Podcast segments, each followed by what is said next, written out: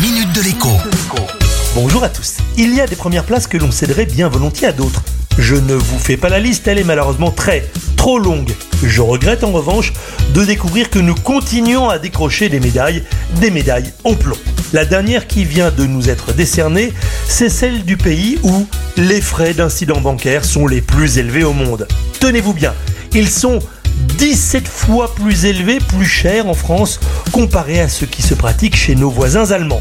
Ils sont encore 8 fois plus élevés chez nous qu'en Italie et seulement, seulement 3 fois plus élevés que chez nos voisins belges. C'est scandaleux car les frais d'incidents bancaires sont estimés ainsi à plus de 1,8 milliard d'euros en rythme annuel. 1,8 milliard qui sortent donc de vos poches, de nos poches et contribuent au résultat des banques qui n'ont rien d'honteux. La plupart des banques françaises affichent en effet des profits insolents, qu'on se le dise. Les banques pour leur défense, affirment que ces frais couvrent le temps nécessaire aux conseillers de clientèle pour intervenir.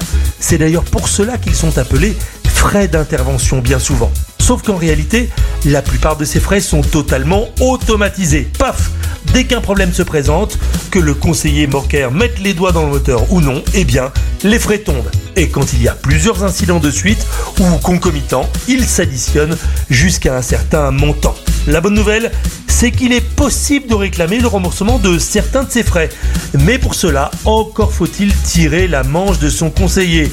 Et encore avec insistance. Bien sûr, le mail, c'est très pratique, mais dans ce cas précis, eh bien, moi je vous conseille de vous déplacer directement à l'agence. À demain. La minute de l'écho avec Jean-Baptiste Giraud sur radioscoop.com et application mobile Radioscoop.